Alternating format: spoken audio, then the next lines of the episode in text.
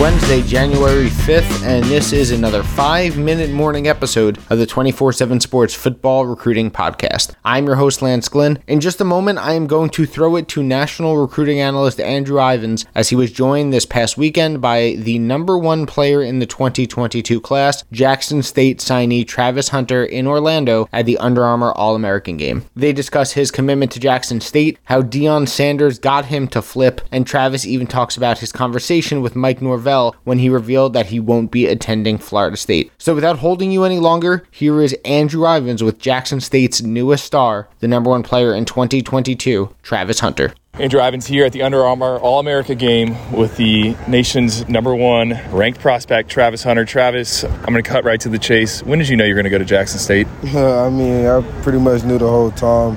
I mean, after like a couple months with Florida State, well, not a couple months, after like the second year, it started falling apart. But I started talking to Coach Prime. Once I started talking to him, we just like had that connection. How did he engage in conversation with you? Obviously, he's at Jackson State. They've never got the number one ranked player in the country. Did he just hit you in the DM? How'd that all go down? nah, I mean they offered me they offered me just like everybody else, but he waited a little bit till everything died down to pretty much speak to me.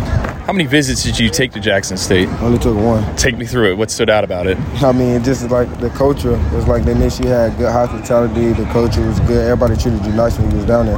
What's an in-home visit like with Coach Prime? Uh, he didn't get the chance to come to the in-home visit because his uh, ankle. So, okay.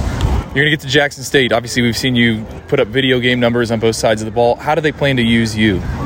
uh, they're going to use me on both ways. Coach Prime want me to have an impact in the game just like him. So you're going to get snaps on offense and defense? Yeah, pretty much equal. Are you? What are you expecting year one at, at Jackson State? Yeah, I'm pretty expecting to have a big year because pretty much nobody want they want to see what I'm gonna do, so I'm gonna show them what I can do. When are you gonna enroll? Are you gonna play basketball? Are you gonna enroll no, or anything? I'm, in, I'm enrolling early, so I'll be there soon. One question I've always had for you is you've never you've never tested. You're not a camp guy. why, why not? I just don't. I, y'all, y'all see me on the football field when it's time to shine. So pretty much that's all I gotta say. When did you know you were different than others? Uh, I probably say my eighth grade year. I mean, I ain't pretty much get to play football my eighth grade year. So my ninth grade year, I pretty much knew I was like different. Yeah. What was it like winning a state title this season? You obviously went down with an injury to, to, to come back, win a state title, play with, finish it out with your guys. I mean, what, what, was that feeling like? I mean, it felt it felt good. I mean, last year we got we went there and we lost. So I mean, this year when we went there, we went we had the same mindset of like we're not losing. So it was good. Circling back to the recruitment, what did you, what was it like telling Mike Norvell that you weren't coming? What was that conversation like? I mean, he understand where I was coming from because you know Coach Prime is like the best to ever do it. So he pretty much just he just let me know what was up. When did you tell him that hey, I'm probably going to Jackson State? I mean, he found out just like everybody found out on on TV. Was there a message to you after that or no? Yeah, I talked to him after that too. And what did he say? Pretty much the same thing I just said. He pretty much just let me know it was a good idea.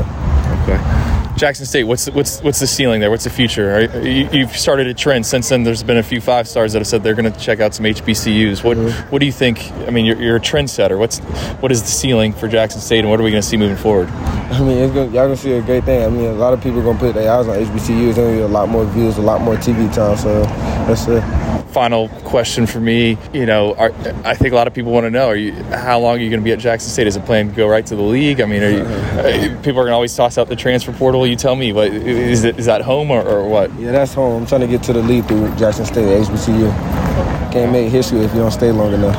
There you have it, Travis Hunter. We appreciate it, bud. All right, a big thanks to Travis Hunter for joining Andrew Ivins to talk about his commitment to Jackson State. It happened now, I think, just on three weeks ago, but the surprise and significance of his flip from Florida State to Jackson State will certainly not wear off for a long, long time. For Travis Hunter and Andrew Ivins, I am Lance Glenn. Thanks for listening to another five minute morning episode here on the 24 7 Sports Football Recruiting Podcast.